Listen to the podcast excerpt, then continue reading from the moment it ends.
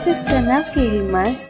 Είμαστε από το Learning Greek and Modern Odyssey και επιστρέφουμε με ένα ακόμα podcast για τις πόλεις της Ελλάδας. Μας ζητήσατε να μιλήσουμε και για την Καβάλα, αυτήν την όμορφη πόλη στην Βόρεια Ελλάδα. Έτσι λοιπόν σήμερα θα παρουσιάσουμε αυτήν την πόλη. Η Καβάλα ήταν και αυτή μία πόλη την οποία κατοικούσαν οι Έλληνες από την αρχαιότητα. Γι' αυτό το λόγο και σε αυτήν την πόλη βρίσκουμε ένα αρχαιολογικό μουσείο όπου μπορούμε να δούμε πολλά μνημεία από την αρχαία ιστορία. Βλέπετε, στην Ελλάδα τα αρχαιολογικά μουσεία είναι πάρα πολλά και σχεδόν κάθε πόλη έχει ένα.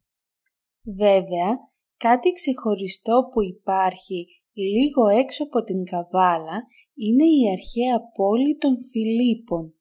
Το όνομά της το πήρε φυσικά από τον βασιλιά της Μακεδονίας, τον Φίλιππο, τον πατέρα του Μεγάλου Αλεξάνδρου. Ίσως κάποιοι γνωρίζετε αυτή την πόλη από την ιστορική μάχη που έγινε ανάμεσα στους Ρωμαίους, συνεχιστές του Ιούλιου Κέσαρα και τους αντιπάλους τους που ήταν και δολοφόνοι του Κέσαρα. Εκεί βρίσκεται σήμερα και ένα αρχαίο θέατρο που είναι σε πολύ καλή κατάσταση. Μάλιστα, κάθε καλοκαίρι γίνονται εκεί διάφορες εκδηλώσεις. Είναι πραγματικά ξεχωριστό να πάτε σε μία παράσταση αρχαίου θεάτρου στον φυσικό του χώρο. Βέβαια, οι ηθοποιοί μιλάνε νέα ελληνικά, οπότε είναι ευκαιρία να εξασκήσετε και τα ελληνικά σας.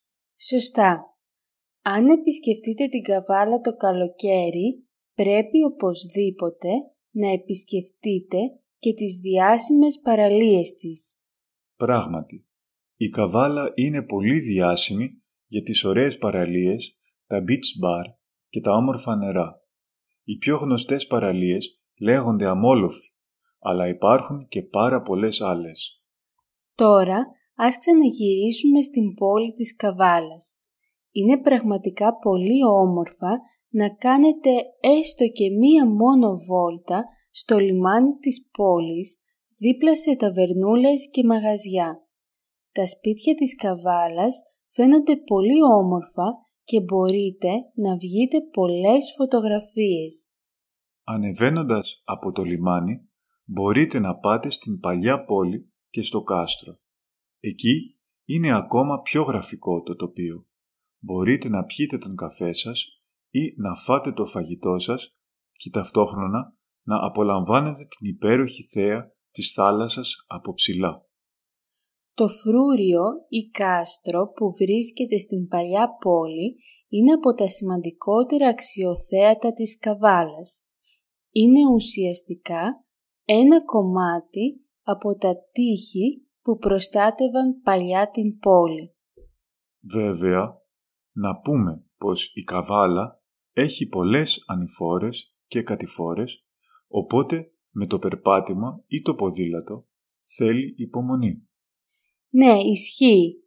Πάντως, στο κέντρο της πόλης μπορείτε να δείτε και τις καμάρες. Είναι ένα εντυπωσιακό έργο που παλιά χρησιμεύε σαν υδραγωγείο. Νομίζω, πριν κλείσουμε την παρουσίαση για την Καβάλα, αξίζει να αναφέρουμε και το Μουσείο Καπνού που υπάρχει στην πόλη. Πρόκειται για ένα ιδιαίτερο και ξεχωριστό μουσείο στο οποίο μπορεί κανείς να μάθει πώς επεξεργάζονταν και εμπορεύονταν τον καπνό. Πράγματι, η παραγωγή καπνού έπαιξε καθοριστικό ρόλο στην ανάπτυξη της πόλης τους τελευταίους αιώνες, οπότε αποτελεί βασικό κομμάτι της ιστορίας της. Νομίζω είπαμε αρκετά πράγματα και για αυτήν την όμορφη πόλη της Ελλάδας. Αν την επισκεφτήκατε ήδη, πείτε μας τι σας άρεσε περισσότερο.